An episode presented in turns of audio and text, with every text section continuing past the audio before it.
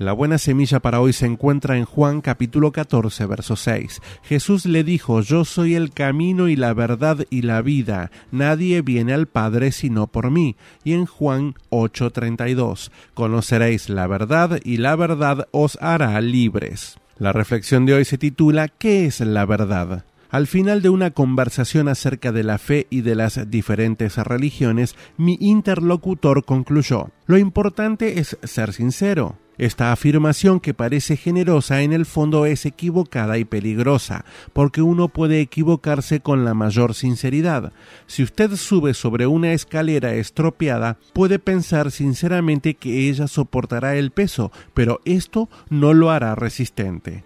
Nuestra sinceridad en defender ideas de las que estamos persuadidos hace que ellas sean verdaderas? ¿O habría solo verdades relativas que cada uno arreglaría a su gusto para luego creer sinceramente en ellas?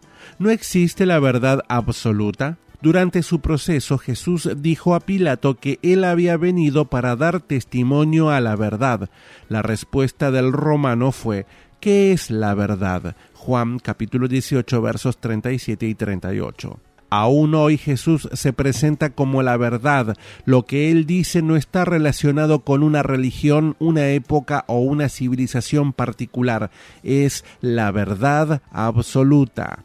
Quizás usted, amigo oyente, sea escéptico, porque ninguna religión ha conseguido convencerlo. Jesucristo no nos propone una religión, sino que quiere revelarnos la verdad sobre lo que somos, sobre lo que Él mismo es y sobre lo que Dios su Padre es, amor y luz. El amor que le hizo dar su vida en la cruz para salvarnos nos atrae a Él quien desea darse a conocer a cada uno de nosotros como Salvador personal. Jesús es la verdad. Búsquelo.